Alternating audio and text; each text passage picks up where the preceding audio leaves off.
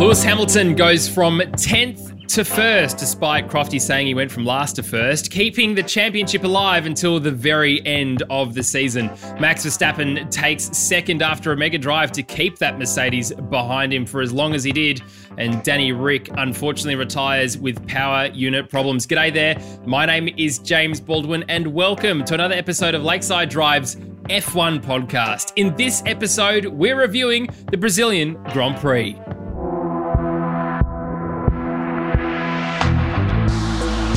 I'm joined, as always, by my friends and yours. It's Campy. G'day, mate. Gentlemen, how are you? Doing very well this early hour, and Tommy T. Hello, friend. G'day, how are we doing? You're doing very well.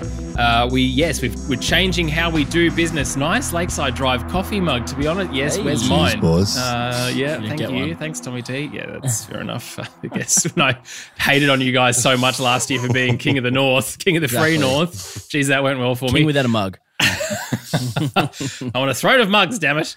Um, yeah, we're changing how we do things. So uh, this is now being recorded straight after the race. We are moving back to first thing Monday morning recording times. It means we're moving away from a live stream, though, but it means the audio goodness gets into your ears a hell of a lot earlier, which the three of us yesterday decided was a much better idea. So let me ask you a favor, Tell us listener. if we're wrong. Yeah, exactly. all all three of you. Uh, if you're not happy with that, please please tell me. Uh, you can reach out uh, via any means necessary. Email. Uh, you can get onto uh, Instagram. Probably is the easiest way, and DM us. Um, one of us will be able to read it and, and get back to you. But uh, also, we're just trying to figure out how to grow the podcast, but also to how to keep it going in a good direction. So if you find an opportunity to talk about us to some of your friends, uh, if you've on Reddit and you see a Formula One thread saying what's a good F1 podcast, it honestly makes a difference if you mention us because that's where we're sort of lacking the most in that sort of awareness element. Um, but apart from that, it's, it's we're doing pretty well. Discord went off this morning, Campy. Uh, I think you were the first of the three of us to uh, say good morning. What time was that? About like half Uh, three. half three, yeah. yeah. Ooh. Uh, I'm a morning person. I, I don't mind the morning. That's not so. the morning, mate. Uh, shout out to our people in the West who uh, was twelve thirty for them Yeah. and uh, drinking some. At the casino. That's just very, very full on. Um, but yeah, shout out to Discord. Great to have you all on there.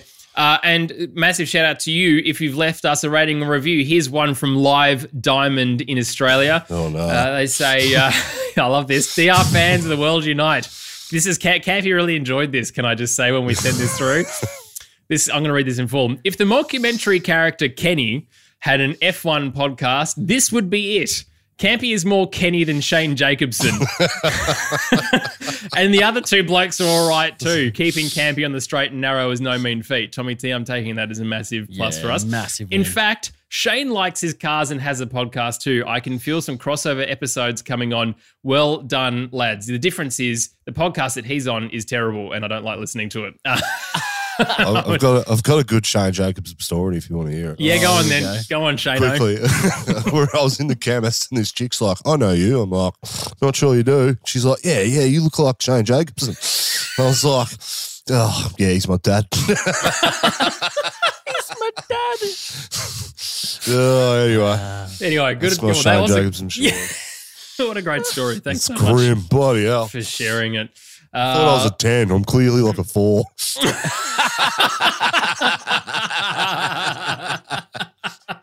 that's your yardstick for measurement is Shane Jacobson. amazing. Yeah, oh, I got this Amazing. HD cam now. I'm looking good, you know? Yeah, with your Lakeside Drive mug Trimmed in up HD. beard. Yeah. Oh yes. Well, you trimmed up. Does that mean that uh, is it slightly more intelligent or slightly less? I can't remember what Less Bryony aggressive, said. I think it was. Less aggressive. Less Sorry, it wasn't anything to do about intelligence. My apologies. My apologies. Campy. Anyway, keep All me right. on the straight. Keep going. Move forward. What a race it was this morning. Bloody hell. Heck, Well, was it, lads? it's uh, good to be back at Interlagos. That's for sure. We didn't think, Yeah. did we? Uh, only a couple of weeks ago, Tommy T, that we'd even be back in Brazil. I still don't know Uh, how we are, but- to be honest. Well, it just it, as everyone said in something to do with F1's lead into the weekend, it goes to show how far Formula One have come and all the safety protocols in place. It's good. It just means that Daniel Andrews that it means Yes. wherever they go, even to a COVID stricken country like Brazil, they can make it work. Geez, I wonder if they could make it work in Melbourne next year. They bloody Nice. better is the short answer. All right, Tommy T. Uh, I know it's fresh in your mind, so let's do your television broadcast review. What did you think of the broadcast for this race?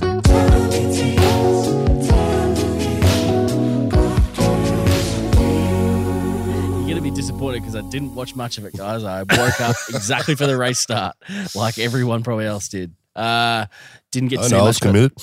Yeah, well, you give us a bit of rundown. You take over. What did I miss, Campy? Uh, great anthem this morning on the piano. It was a grand No, piano on the on pit straight. yeah, no, no singing in the anthem. Just, Hmm. uh, I mean, the pianist had gloves on, which was looked a bit, a bit strange. Couldn't What really get my head around that. Uh, D minor, D minor. How There's a you few, feel? uh, there's a few sharp sixes in there. A few uh, music musical geniuses out there like myself. So Coming from a bass player, I don't think this musical genius has ever been used as a term in conjunction with a bass player, except for bass players talking about other bass players. we had a good flyover. We had some nice colours in the sky painted across that. I don't know what they were, Jim. What were they? A29 Super A29s. Tucanos, which uh, I mean, uh, they look like Pilatus PC7s, which is what we had last week. Uh, just some more fighter trainer aircraft. Uh, they were late though. Again, um, If, if you were running it, James, looks what would you a- do? Would you organise that to finish exactly as the anthem finished? Would you One time hundred percent. That's what it's supposed to be. It's supposed Yeah. to be the last note of the anthem, and then you know you have your whatever. If it's a military thing, you have your present arms, and for about a beat and a half, and then boof, fly over. But make See? it jets. So if you're late, you can either go hard or slightly. Anyway, whatever. It's, it's so you can More use, jets. You can, more jets. more jets. That's all I want. More and just like just two or three F-18s. We don't need to have lots of crappy fighter trainer like roulette kind of things. No one cares. just give me like the hardcore, the best jet you got, and then put What's yourself your in the bin best? afterwards. Show off. Show off. exactly. What's your best? Because I know the Brazilians are better than that. Are you Uh, basing Are you basing your thoughts on their armed services based on their flyovers? Is what you're telling me? So if 100%. crappy, you think Yeah. you could take over that country? Only just what it does is it highlights to me their defense policy and like who their neighbors are and then who they will be relying on if anything was to go Yes. wrong. Mexico, for example, no idea. It's, it's Yeah. completely north and south. And I'm like, well, we're here now. Let's see what happens. Uh, not so good in the Air Force element there. Uh, but anyway, so in terms of uh, commentary, then Tommy T, you were able to watch it. Well, how did we go with uh, Dr. Brundle and Dr. Croft? Brundle was good. Crofty, classic him. Just I don't know. He's all over the place, isn't he? He kept saying He's that it was coming from He's been last. listening to us. Is it, does he think this was a two-part race? Did he assume that yesterday was just part one and today was part two, starting from last? So he quite clearly started from tenth today Yeah, that was in the uh, race, not in the not race, whatever was yesterday. And he backed himself in for a good two minutes talking about it. And Brundle was like, Dude, uh, I feel like Brundle has a couple of those moments every week, doesn't he? Where he's like, "How do I save you from yourself?" yeah. To keep You saying from 20th to first, it just wasn't the case, Crofty. He, he, went from it to 10th to first. Yeah, Yeah. Yeah. It. And it was uh, a little bit too much. Look, let's not underplay the fact that it was a great overtake. Uh, Yes. Absolutely. And especially Yes. considering he got pushed off the track a little bit by Max and got Yep. a lot more of debris and dirt on his tires than Max did because he just had a slightly wider line coming out of that corner. Yeah. But like, come on, like I know we- talk about the British bias over and over and over and over again. Um, it's interesting though. Can I also note, Campy, that uh, this is the first time all year we've heard Max being booed by the Yeah. crowd, like big Yeah. time Lewis fans here, even to the point Lewis where he fans. Yeah. grabbed the Brazilian flag off one of the marshals, and that was the marshal's favorite point of the season because he was jumping up down like a jackrabbit after he was driving off, uh, which was He said interesting. that. He said that post race too. He goes, "The first time I've had fans behind me and supporting me since Yeah. Silverstone." So we've probably seen some Max centric crowds. since Where, then. where? Him, Tommy, are you Dutch by any chance? I am. give his Bloody give am. him his mo- give him his moment in glory. Uh, we Yeah. had Brundle Brundle on the grid talk actually on the grid walk. Uh, he got Toto, and Toto alluded to some facts that we probably add into our discussion yesterday about this rear wing, Yes. which we struggled to. Not I listened to it back. I very apologise for the way we stumbled through that conversation. It wasn't very coherent, but we got there. Talking about sticking things in as a measurement didn't really.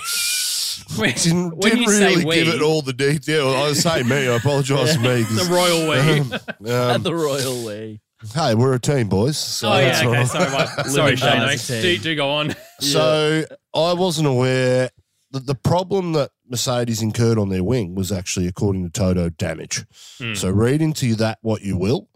Um, he's also frustrated because for the last three races, Red Bull have changed their rear wing in parc ferme conditions. Hmm. And they've changed, I mean, you're allowed to change things in parc ferme conditions if there is a problem with durability and they don't think it'll last the race. But for that to happen three races in a row, and then Mercedes cop the penalties that they got yesterday in qualifying and then take their five place grid penalty in the race and lose three points because of this stupid format.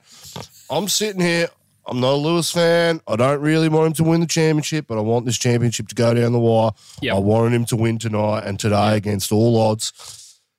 Those extra three points that they give in that sprint race really should have gone to Lewis, right? So then that means it's not 14 points now, it's 11 points. And um, he possibly could have had the fastest lap, depending on how far ahead he was in the Grand Prix, because it's the sort of pace he had this weekend. Yeah, he did. Mercedes were a bit robbed this weekend, and I think uh, I think there's a bit more to play out in this story because I think Mercedes might have some things up their sleeve that they're willing to use. I also think it's tactical for Red Bull. I think they've had Oh, this up their sleeve for about five or six races, and they're just like, we're going to pull this out when they beat us on track in qualifying Yep. and have the right stuff moving down. They should probably may have should have used it in Mexico, but they didn't need to. Um, yeah, very very interesting this whole saga. I think there's a few more pages to turn, boys. So. Mm, there it is. So, Tommy T, then overall, from what you saw, give us your broadcast review score.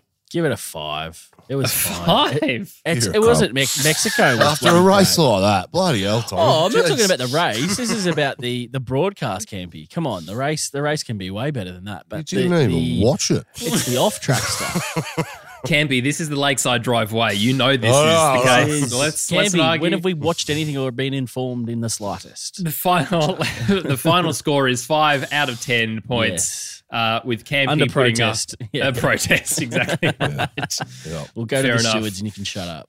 Let's talk about the overall uh, talking points, lads, before we talk about our team by team analysis. Uh, I think probably the biggest point to talk about, I, we've already started talking about Campy, which is this rear wing debacle that has sort of continued. We know that Red Bull uh, in Christian Horner getting out on the front foot and trying to be as not as aggressive as possible. That's the wrong word, but certainly trying to be out there and say, look, you know, we're going to fight this tooth and nail to the very end.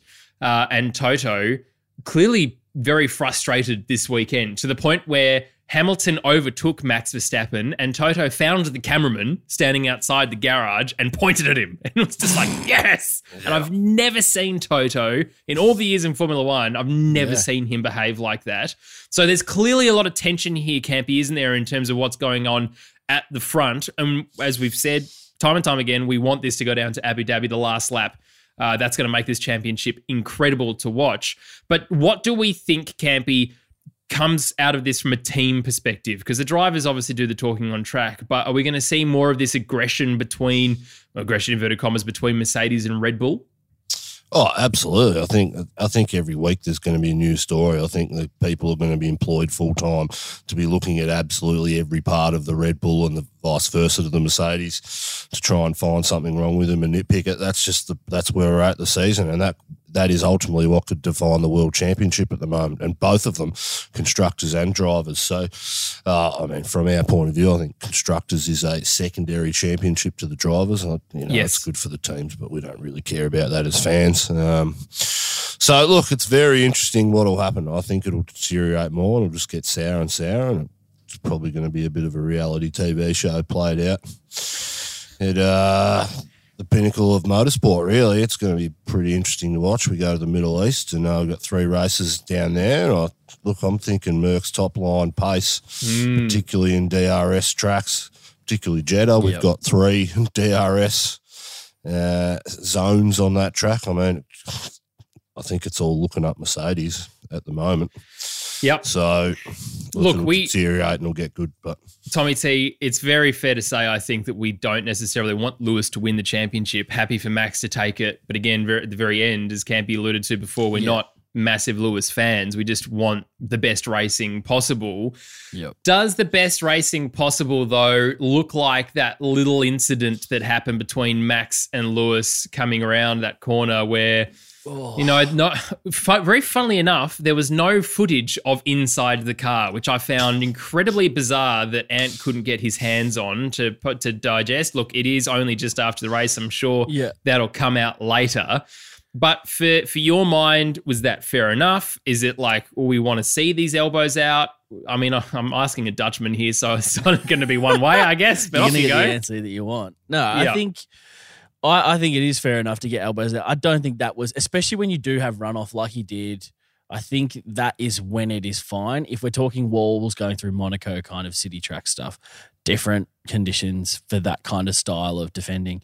But I think the carry on from the commentators and everyone else about not having this angle, implying that Max changed his steering angle and stuff is just all Max. conjecture until you see it. Like they, they're Yeah, just yeah, winding yeah, it yeah. up. And that was what was annoying to me. I was like, geez, we haven't seen it. It probably is is there or not, but like you don't know. So stop making stuff up. It's almost worse than Well, we do know because do we know we do know because the trajectory of Stappen's car throughout that corner was not turning; it was straight. Yeah.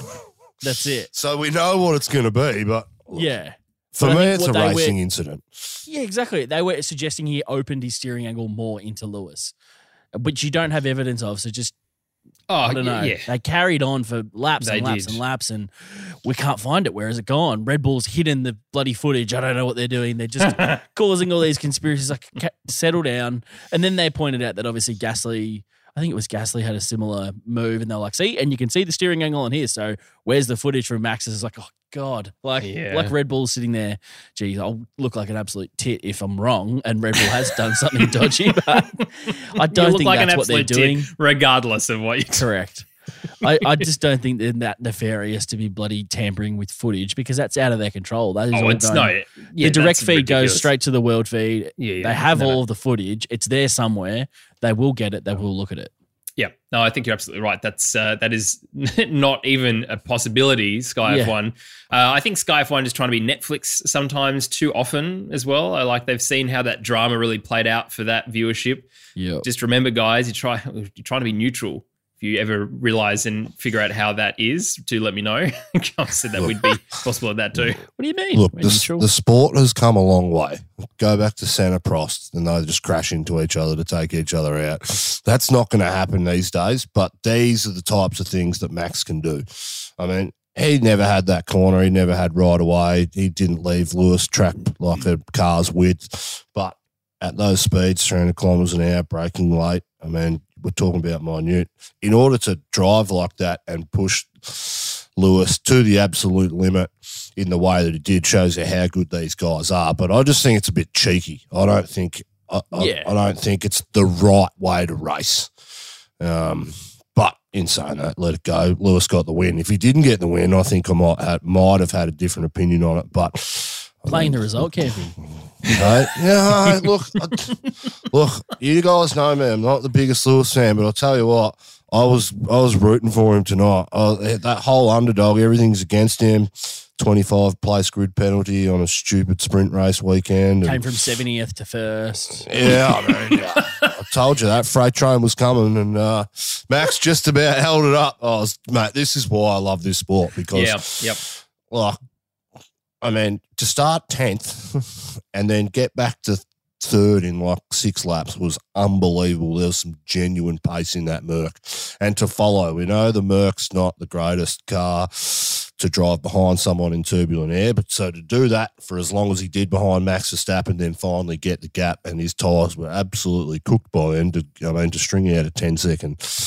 Um, 10 second win after that. It's pretty special drive, but this is what we love it. I mean, Max did everything he possibly could. Strategy came into play. Red Bull made all the right decisions when they had to. They called Mercedes bluff and bid it early. And look, I mean, everything, and Merc came out on top, and that's what we want to see. We want to see these races for the last three races going into it.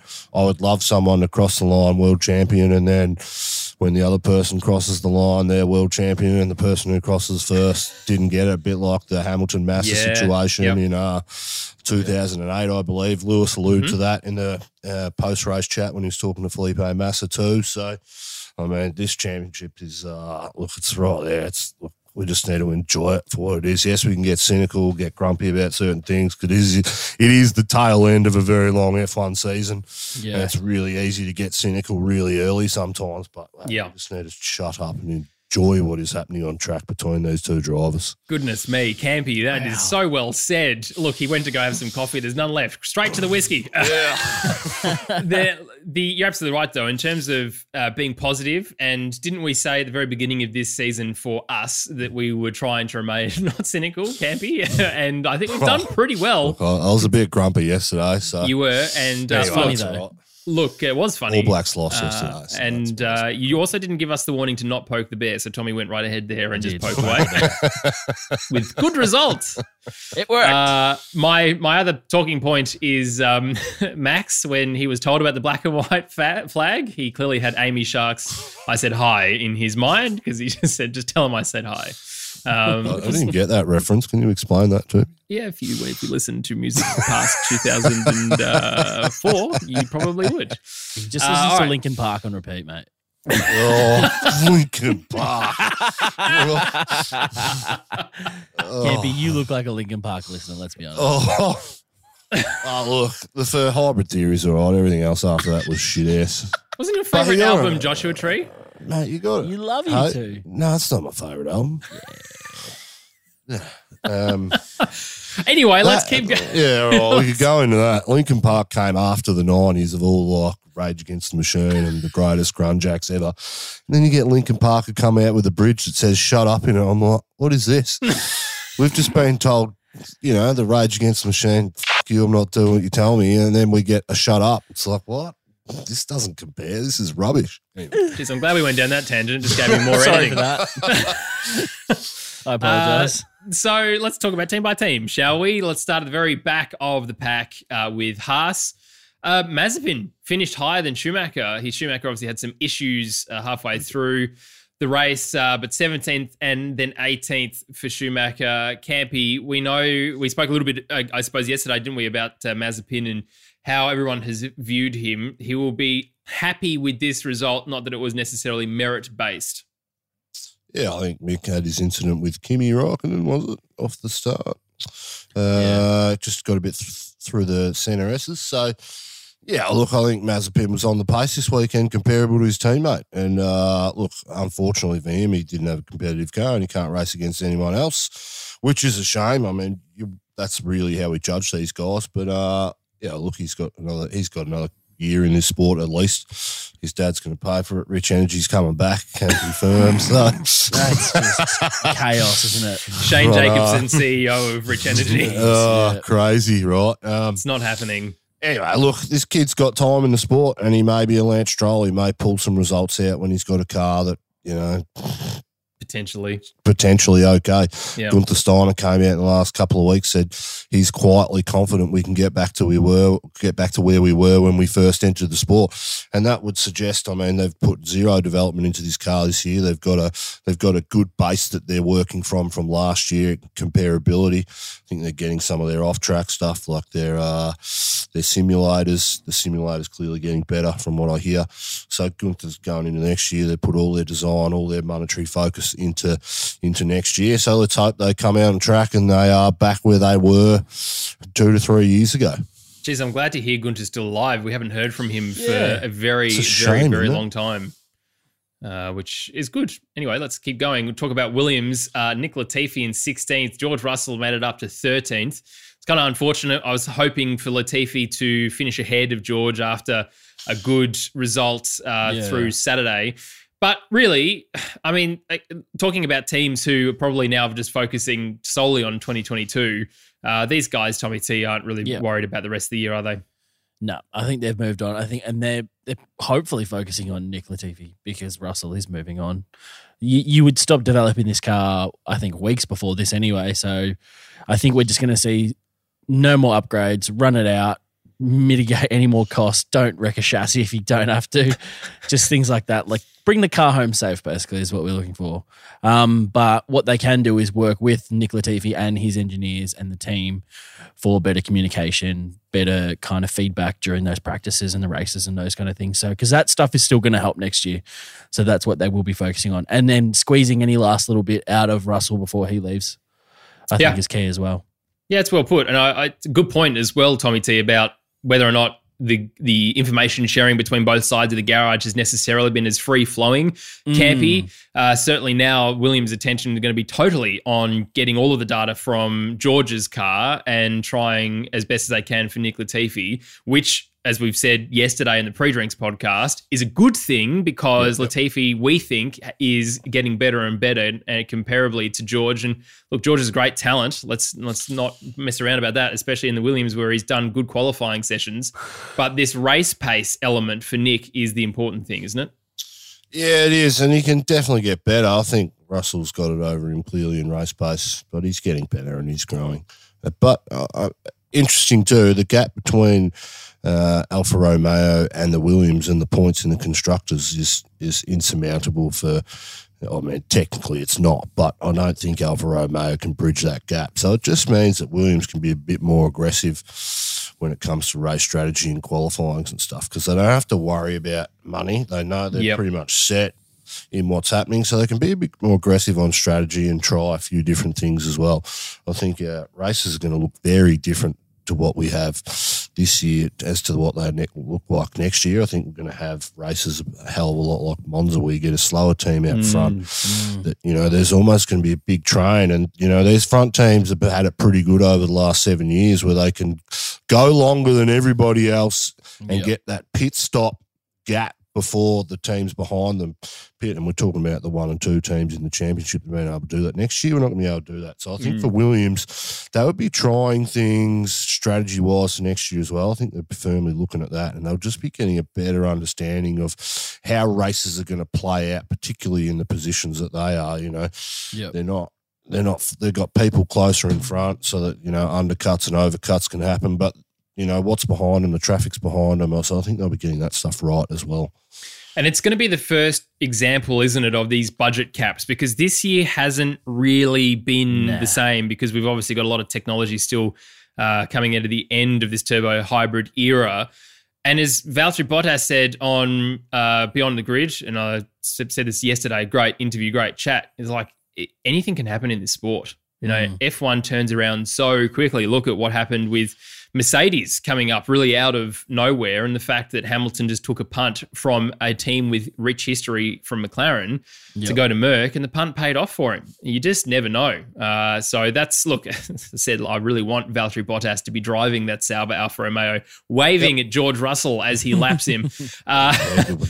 Let's talk about Alfa Romeo now, though. Kimi Raikkonen in 12th, uh, Giovinazzi in 14th.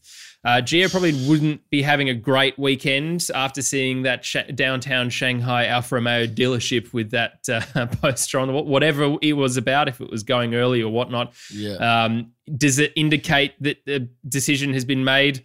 Maybe. Is it just someone going early? Yes, as Tommy T said yesterday, the uh, local Ford dealership owned by Shane Jacobson Yeah. saying Danny Ric's now driving monster trucks for Ford.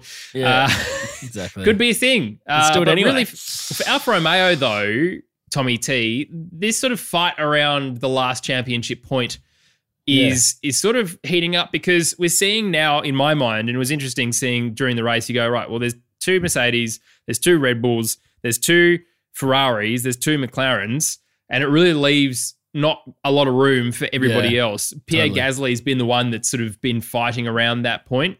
Yep. If something happens like DR obviously stepped out, um, it opens a door a little bit for potentially somebody else to come in. But it's always kind of just there. Uh, and it's Alpine that got the better of them this time. But generally, they've had some good comparable pace to that Alpine this year, but they've sort of been flying under the radar a bit. Yeah, for sure. I think they've definitely second half of the season as well. They've been good with that upgraded power unit.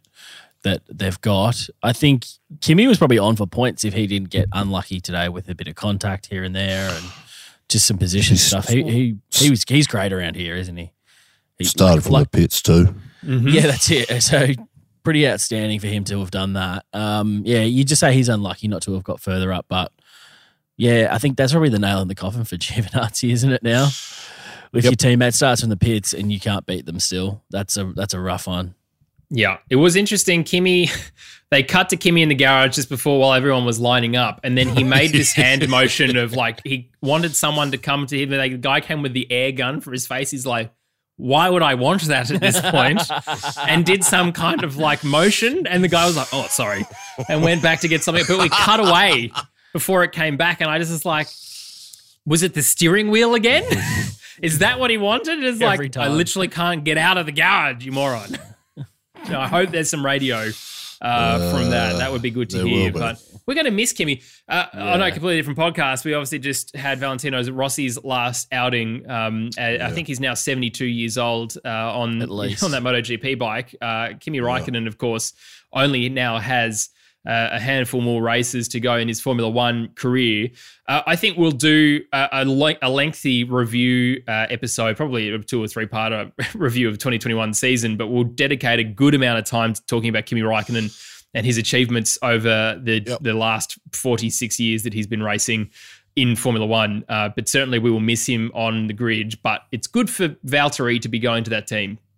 Uh, one one fin for another, so good good for that. Uh, sad for Gio. We'll see what happens with him. I suppose IndyCar is probably going to be calling him for next year if it's not just Ferrari reserve driver. Uh, let's talk about Aston Martin because Seb Vettel had a absolutely amazing start. It has to be said. At one Yep. point, he was up into fifth, uh, but just didn't have the pace to, to carry through. Obviously, a lot of experience at this track, Campy, uh, but he ended up in 11th. And it's just going to show again that pace of the Aston Martin just isn't comparable to these top teams. Again, probably with their new campus focusing on 2022. Nope. Oh, I think they'd be very disappointed with the season they've had, particularly with the season they had last year. Uh, I mean, Vettel's had some good results at times, but on a track where passing's easier than it is on other tracks, your race pace is really, uh, you know, it's true colours show, right? I think they've dropped off. They've obviously, I mean, where are they in the constructors? I'm just trying to think. They're probably what fifth? Fighting with AlphaTauri. Oh, they're following with AlphaTauri. So I mean, Alpine, AlphaTauri, and I mean Aston Martin could be the seventh. They should be fighting with McLaren. Seventh. Let's be honest. Like that's what They should be. So I mean, it's a failure of a season for them. I mean, Vettel shows glimpses too of what he can do, and I mean, Yep. if he was in a good car, those results he can keep Oh, driving yeah. up the road and see how he goes. So, um, yeah, interesting. I think he'd be hanging for this year to be finished and reassess and look at next year and what's happening. So, yeah, as for Mister Stroll, I mean, Contact with Yuki. Yeah. Yeah, look, it was Yuki's fault, definitely. But I mean, look, it's a bit like it's a bit like when Stroll took Verstappen out. It's one of those ones. It's like Hamilton said, "Yeah, but you're in the lead of the race. You should be experienced enough to just let a guy like that through. Otherwise, it's going to cause you problems." Yeah. For me, it was a bit of role reversal in that. Yes, it was a bit of youthful exuberance. And yes, he had the line and he didn't have to give Yuki a, a car's width because of the position of his car. But you know what? Just do it because you Yeah. should know now where you are. It's going to ruin your race. You should know who you're racing Self-preservation, yeah. against. Do you know what I mean? And there's a Yep. bit of that for me, which Stroll lacks a bit of common sense or street smarts at times. And I think, I think, no way can you blame him for the incident, but there's a bit of the same thing in there where it's just like, hey, Yeah. just No, I think you're spot Just, on. What's the uh, point of being right and in the garage? Like it, it doesn't make sense. Yeah, I know. Right. Yeah. Totally. Yeah. So bit of experience for him this year. He's had a shitter. He hasn't had he hasn't done anything good this year. Like the one in five sort of race I predicted out. One in twenty three, maybe. Not even. Uh, well, I think he's One going in to 46. Look, he'll be in the sport for a long time, and he may get a car that's really competitive one day, and you know, a bit like a Lotus of maybe the 2011, 12, 13 era, and you know, fight for wins and podiums. But uh, look, I don't think he's getting a spot in one of the top teams. He'll be working for his old man for the rest of his career. for reference, Alpine's in fifth at 112, tying with AlphaTauri, who's in sixth on 112, and Aston Martin's on 68 and seven. So good luck to them. They're not Well, getting anywhere near not. those two teams. Yeah. It's, So- uh, so they're it's the seventh for s- them. They're the seventh best team on the grid. And then yeah. Huge I turnaround mean, from if last we year. had a, if we had told you that at the start of this year, people's mouths would have dropped considering Yep. the considering the year that they had last year. So Yeah. I mean that's astounding. Lawrence Stroll would be pretty shitty, but hey, that's what happens when you cheat, isn't it? So it catches up. See with ya. you. the campus is being built for that reason, to the It dominant comeback. Uh, and look, I hope so. for ants. I hope so for Seb Vettel's sake. Let's talk about McLaren. Uh, Danny Ric uh, bowing out due to a uh, power unit issue. He lost uh, lost in, well, lost output rather, and uh, had a warning message flash up on his steering wheel that said "cool the car," which is never a good thing. Um, this sort of plays in a little bit. It was mentioned in commentary about the Mercedes reliability issues that are potentially going to be plaguing the cars towards the end of this season. Obviously, we don't want to see that on Danny Ric's car, but uh, potentially would have been making Lewis Hamilton a little bit nervous if he hadn't have taken the upgrades that he did this weekend. Yeah. Tommy T, from from McLaren's point of view, though, uh, obviously the start was not so great for Lando Norris. He was held up by the Ferrari. Was never going to go that well, putting two tires on the grass. Um, Nah. I think he just thought he was further past It's a bit silly, Carlos. it? Yeah. And, you know, Carlos did the right thing, get on the radio going, Yeah. well, I couldn't do a hell of a lot there. I don't know if it was an apology to Lando for after the race for him to listen to because this Carlando Yeah. attitude or whatever it was. But yeah, yeah. Uh, but for Danny Ric, though, he was actually having a pretty decent race. This VSC, although didn't quite get the best of the VSC because it ended just as he was coming out. Yeah. Uh, Uh, it didn't- was- it ended just as he was going into Uh, going pits. in, sorry, my Mm, apologies. Going in, it, it worked for Valtteri Bottas because it was ending Yeah. just as he was coming out. Yeah. Other way around. Uh, it, good play by McLaren to try and get Yeah. there. It, it- he ended up coming out ahead of Lando, which is Yeah. fine because he had to pit anyway, and that would sort of seem to be the vibe of where they were going for. yeah. But for McLaren at the moment, Tommy T, we mentioned this yesterday. They're losing their.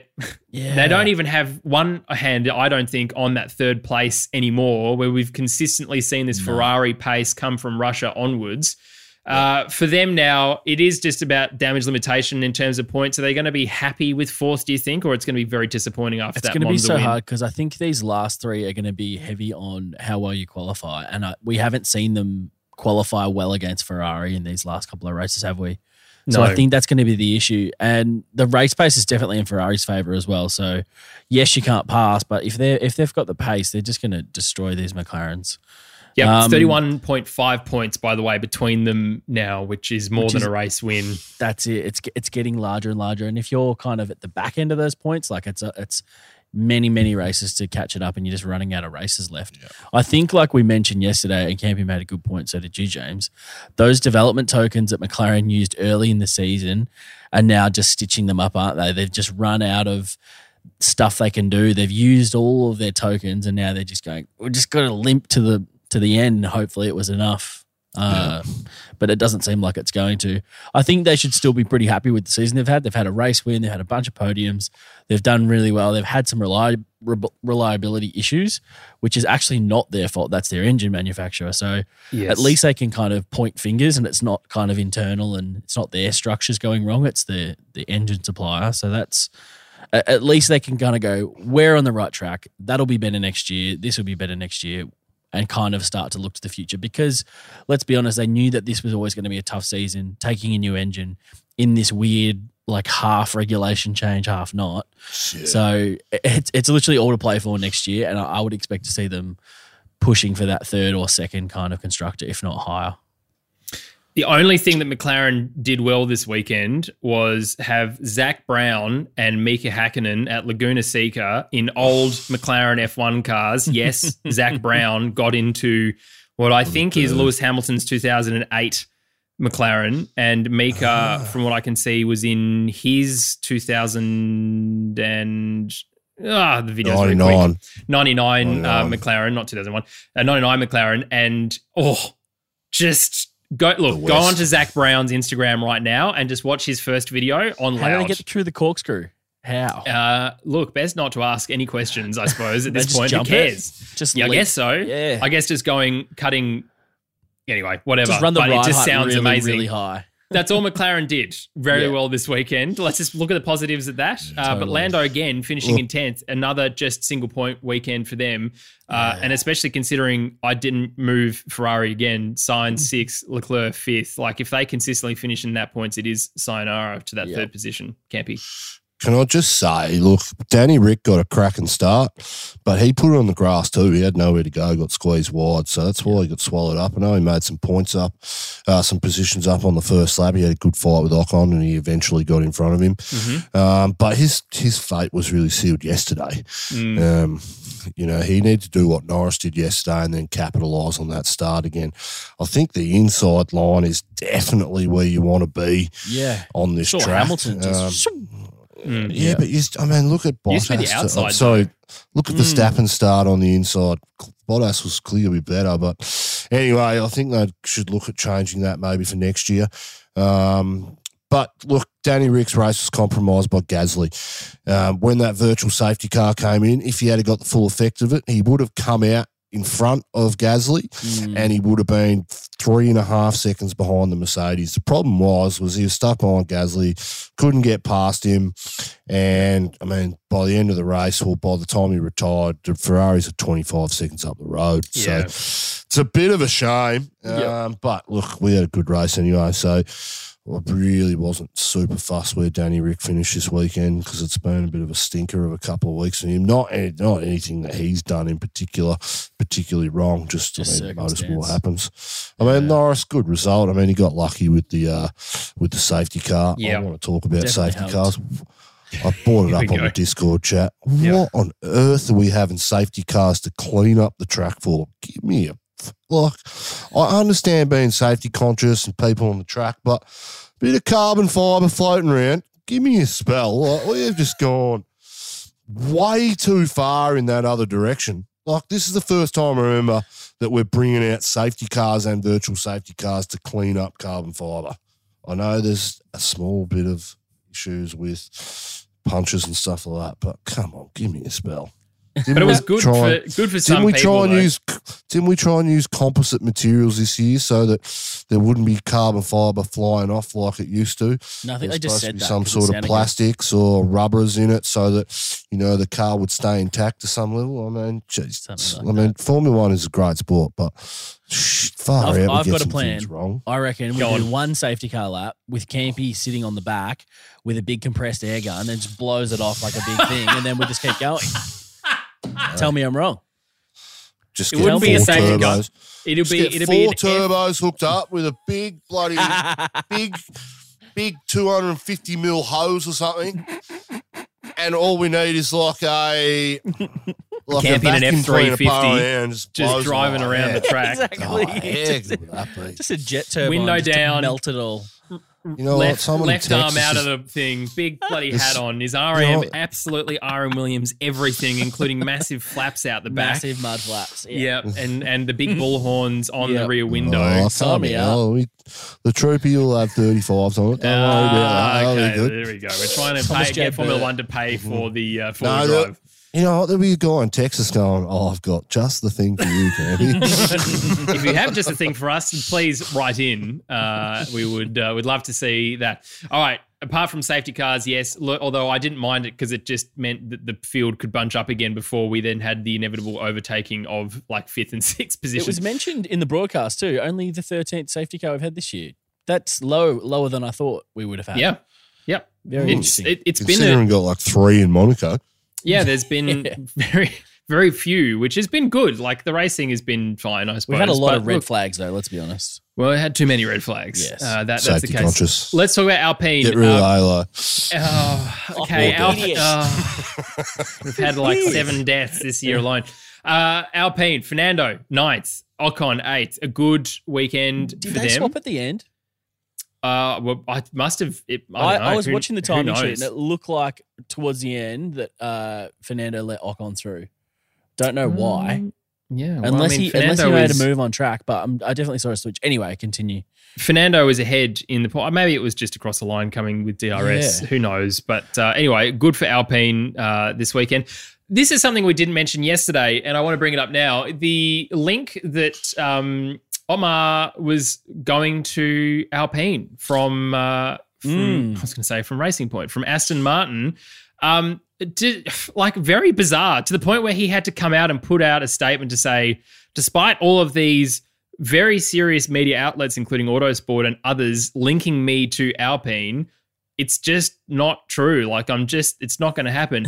now, this is the kind of sport that next week I expect the announcement that he's Exactly. going to Alpine to be the uh, Yes. the race director. But Cappy, I mean, you, you could probably have a better insight into Lawrence Stroll's head than anyone else, considering uh, you're Shane Jacobson.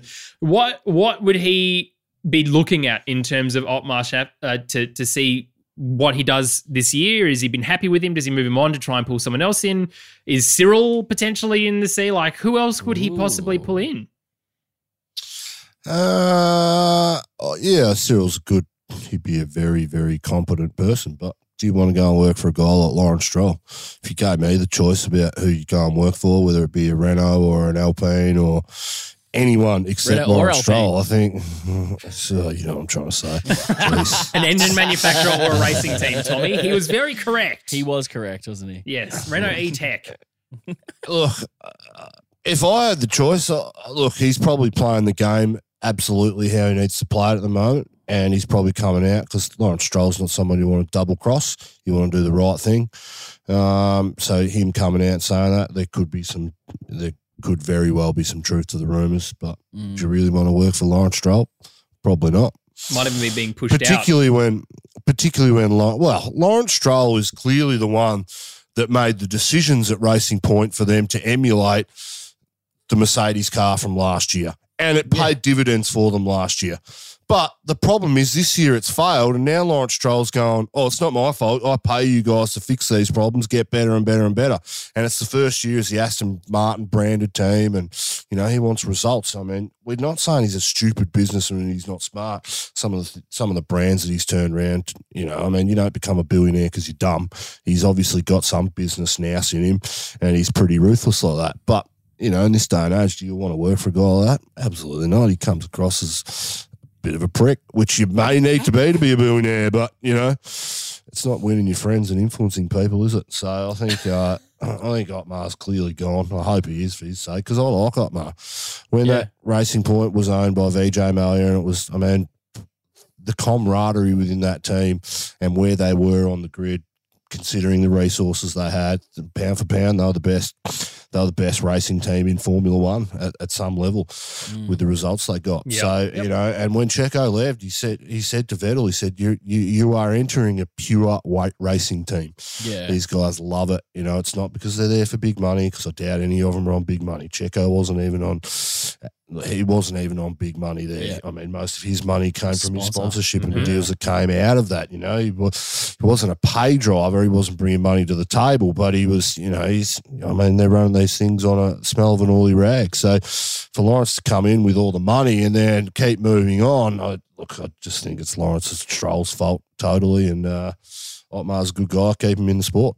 Yeah, it'll be interesting to see what happens. Uh, it was just a random comment that was made, I think, to someone, and then it was followed up by a couple of articles, and then there was lots of links, and then there were sources, and then again to the point where Otmar had to put out a statement. Is just very interesting. I mean, it, Mm. silly season from a team side. We know, of course, that the Red Bull powertrains guys are trying their best still to get some of those Mercedes guys across the line as well. Uh, but anyway, good result for Alpine for this weekend, especially in that fight with uh, AlphaTauri. But AlphaTauri, Gasly seventh, Tsunoda fifteenth. Tsunoda are not a bad comeback considering he was right at the very back of the grid just to get past those couple of other cars at the back. But Pierre Gasly seventh, good. Good performance for him. Uh, again, he's been floating around that sort of fourth to seventh to eighth for, for a good couple of races. Yeah. Um, he had some decent pace in that car, has to be said. Mhm. Uh, certainly, he was the one holding up Danny Ric Campy, as you alluded to. but overall, excuse me, Tommy T, what do you think of, of Gasly's race? As always, Gasly's solid. As much as Campy wants to deny it, and he hates the guy. I don't know why. It's I never just said he unfair. wasn't driving well and he wasn't solid. It's just in the bin. I didn't say that. I said you Yeah. hate the guy. Is what I said because that's what you do. It's got nothing to do with his talent. Hates- You just freaking hate him. Hate's a big word. Hate's a big word. Nah, I Big think word. he's He's a he's single handedly keeping that He's a team in the constructors, isn't he? Yeah, one hundred Yeah, percent. totally. The fact Like, that he, the fact that AlphaTauri is where they are, I would imagine is purely because of his ability to to get results. I mean, he's uh, sitting ninth in the constructors champion, uh, sorry, in the drivers championship, only only a handful of points behind Danny Ric. Yeah. Um, and Danny Huge. Ric's won a race, so Yeah. you know, in terms of that, how that plays out, yeah, 112 points for AlphaTauri. Gasly, this probably the most. I'm trying to see if there's any. No, good. Thanks F1 app. That was a useless bit of information. um, yeah, for, for the breakdown, it's it's good for AlphaTauri to have it. Yeah, him. definitely. Um, especially when this is the second week in a row that Tsunoda's had some damage to the car. Not necessarily his fault, of course, in Mexico, Mm. but certainly that late lunge, although would have been great if he could have made it work, not Yeah. so good. Yeah, no, exactly. I think they're going to be looking positively to the future as well, especially with they're going to receive that Red Bull engine uh, next year as well. That's going forward, and it's been great that Honda power unit this year. So Mm. you hope that it continues into the future, and they can be somewhat more of a maybe like a McLaren to Mercedes or something like that is what we're hoping, f at least for Gasly's sake, because he he deserves that opportunity as much as Campy doesn't want him to have it apparently. But he's great and he he's deserving that next drive. But I don't know where he goes, like we've mentioned many many times. Yep. We'll just have to see how the whole grid plays out and who, you know, is the fastest car next year. We just won't know at all. Uh, the only thing we'll probably know for sure is that the AlphaTauri just won't be as fast as the Red Bull. That's that's kind of the it. And that Yeah. Gasly will remain in the bin. That is a constant. Taxes It's Gasly constant in the for bin. this podcast. Yes. Let's keep going. Ferrari, as mentioned, uh, Charles Leclerc in fifth, Carlos Sainz in sixth. Uh, these guys are very good at sort of parking in the middle of no man's land and letting the leaders have a good crack. Um, and then the McLarens or whoever behind, in this instance, the AlphaTauri of Pierre Gasly, just sort of flail around a bit. Uh, it's a good result for them, and certainly from 2019, uh, this is the consistency that they've been looking for. Campy, don't you think? Yeah, I think they'd be disappointed with some of the decisions they made in 2019, which have put them so far off the Red Bull and the uh, Mercedes. But I think they're primed to bounce back pretty quickly. The engine's pretty good. I think it's just car development that year that they went down this road, which didn't work. That's really halted their progress. I think the engine's pretty comparable to everything else, so they tell me. So it's just car and and you know their philosophy on going fast. But I mean, Ferrari is an institution. It's been a while since they've won a world championship. A long while. A You, know, long you look while. at the domi- you look at the domination of some other manufacturers, and uh, I can't see Ferrari. I mean, it could happen, but I can't see them winning a world championship next year. Um, I think the front runners will clearly be Mercedes and Red Bull. I think they'll be in a fight with McLaren again. But I mean, anything can happen. I think they're going to have to. Someone's really going to have to change that organisation from the inside out. But they're heading in the right direction. And fifth and sixth, I mean, uh, thirty odd seconds in front of the nearest car behind them. But they were, you know, yeah. I mean, I mean. Perez pitted to get the fastest lap, so that's not indicative. But you know, they're another really in no man's land, another forty seconds behind the Red Bulls and the Mercedes. So, good weekend for them, considering where they are in the championship, but not where they want to be. Tommy T, your overall thoughts? I mean, this is showing really good progress. We mentioned in the past that you know McLaren seem to be good for next year as a result of the progress they're making this year. Uh, we would have to apply that same kind of logic, at least to Ferrari, whether or not they're right at the very front. Absolutely, can't be a good point, or whether this battle between first to fourth really closes right up and Which has that nicer, really tight. it? Oh, I think that'd be one nicer. hundred percent. Yeah. You know, and, and it would be good to have competitive constructors. That's Yeah. that's the goal. Yeah, it'd Yeah, be good to have these guys on a podium every now and then, along with McLaren, along with Red Bull, along with Mercedes, along with Alpine, or whoever. Really, at this Yeah. point, let's just get as many different teams on the podium as possible. But overall, it has to be said, Ferrari have done a good Solid. job in the second half of the season. I think the quieter Ferrari is on the social front, on like the media side of things, the better they're doing.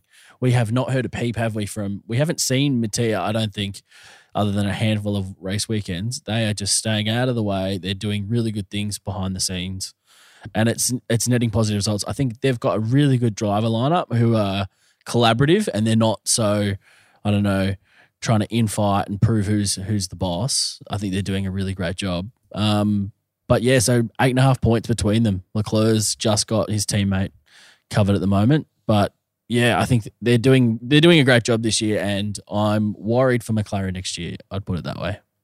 Yeah, Well, look again. We just we like to see though this kind of progress, so that's that's important. All right, let's talk about Red Bull. Uh, of course, Verstappen second, Perez fourth. Perez pinching that uh, fastest lap away from Lewis Hamilton right at the very end. Uh, of course, which is sneaky, but he had the gap, didn't he, to Leclerc to be able to, to do that very, very easily indeed. Uh, but for Red Bull, they'd be happy enough, Tommy T, with this kind of damage limitation.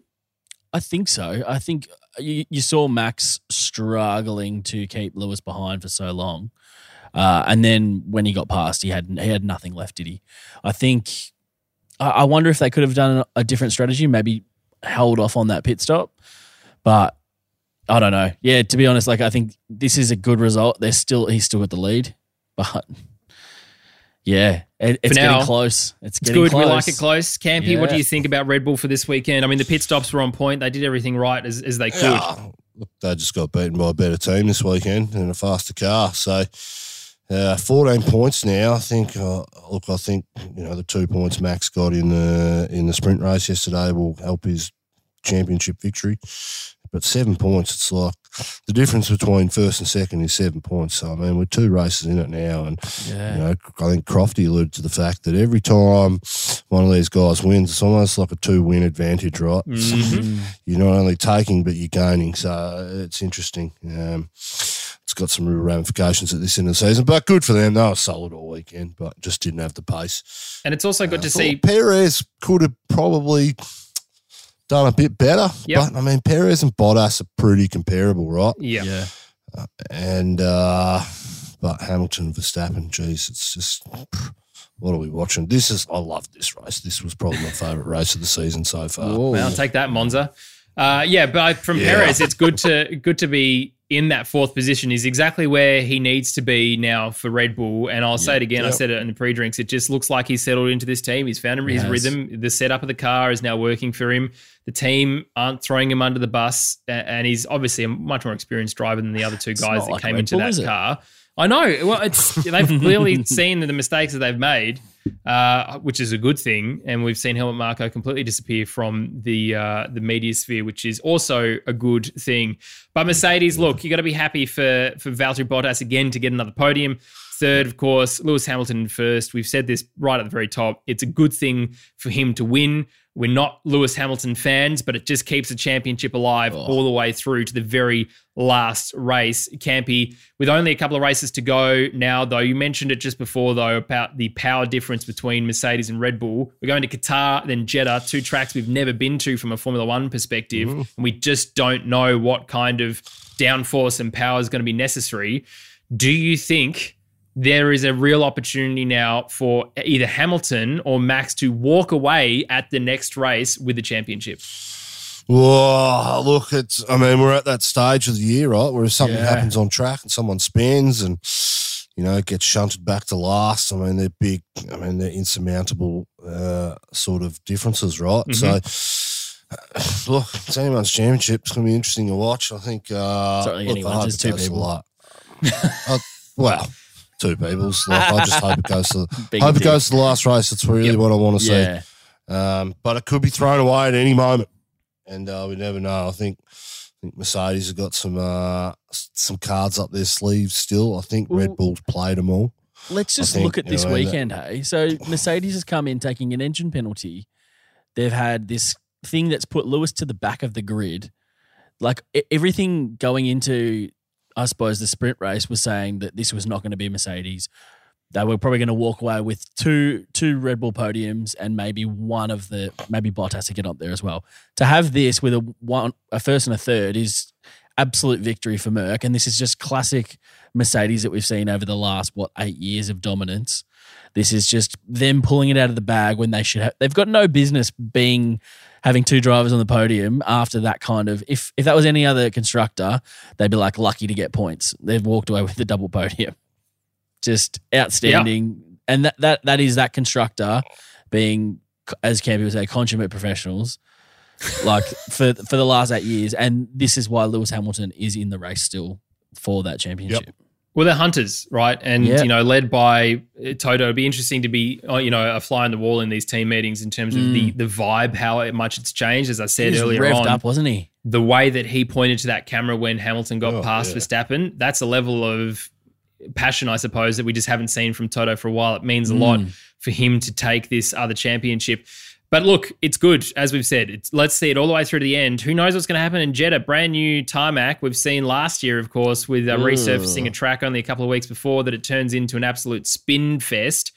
Combine that with a lot of heat, though, from Jeddah, it's going to be maybe just a real super sticky affair. Who knows? Uh, Like it's it's going to be interesting because we just no idea. don't know what's going to happen, and that's how we like it. That'll that'd suit Red Bulls with the downforce that they can generate. Yes, it's better, true. right? So, Yeah. but the the top line speed clearly is with the. So what you're saying is it'll be a, Mercedes. a Merc dominated because it's the opposite of what we think every time. yeah, there you go. Exactly Who right. knows? Who knows? All right, well, that's our team by team analysis, lads. Let's go through the fantasy team names. A big thank you to you if you've got on and changed your fantasy team name ahead of us recording this episode. Uh, let's start. Insert funny and topical team name later. Steen N. Good job. Well done. Uh, Maz is at his PK. Raymond M. Mazepin's quality Tears, David L. Brazilian Bottas lift. Josh L. Hey dude, DHL, where's my car? Haley H. Yas, you're a Khalif F1 team. Colin M. I like that we're just still getting Yas references in there. Well done, guys. Um, trophy cabinet is as bare as a Brazilian. Lydia S. Brundle's GoFundMe for Max's find AAT and couldn't think of a name. Nathan oh, You're not wrong. Love Uh, that. Love this that. is no good for me. Uh, Campy in the lead, 27th. Tommy T, 43rd. I'm 77th. It's just I'm going backwards, even though I've changed my team to be in a good position. I scored really well this weekend, and it's it's no good. Well, lads, thank you so much for this, and thank you to you for listening uh, to this podcast. As I said at the very top, please do us a favor. Tell some people about Lakeside Drive. Go on to Reddit if you have an account and talk about us on the Formula One uh, thread. We would appreciate your support there. But otherwise, you guys are all awesome for listening, for, for reviewing, for involving yourself, being part of the community. A massive shout out to Lewis and also to Josh uh, for doing it. No, sorry, massive shout out to Lewis and Ash. Sorry, not Josh, a completely different person in my mind, but uh, Ash as well, volunteering his time to do some social bits and pieces for us and strategy. Really appreciate that you guys wanting to be involved in that. Uh, make sure you subscribe to the podcast and leave us a rating or review if you can. But that's it for now. We will see you in a couple of weeks' time, of course, for Qatar. That's next uh, and probably another Team Radio podcast next week. Campy, what are your predictions for Qatar before we get there? Uh, Danny Ric, Alonso Rockner. Okay, good. Just, just completely, completely wizardry. Okay. Tommy T, what do you think? I double down that. Yep, that one. Excellent. All right. Well, yeah. I mean, me too. That's, who cares? Who even not? cares anymore? It's going to be Hamilton or, or Verstappen on the front row. That's all we know. No, they'll Thanks so out. much. Let's do it. Love that. We'll see you very, very soon.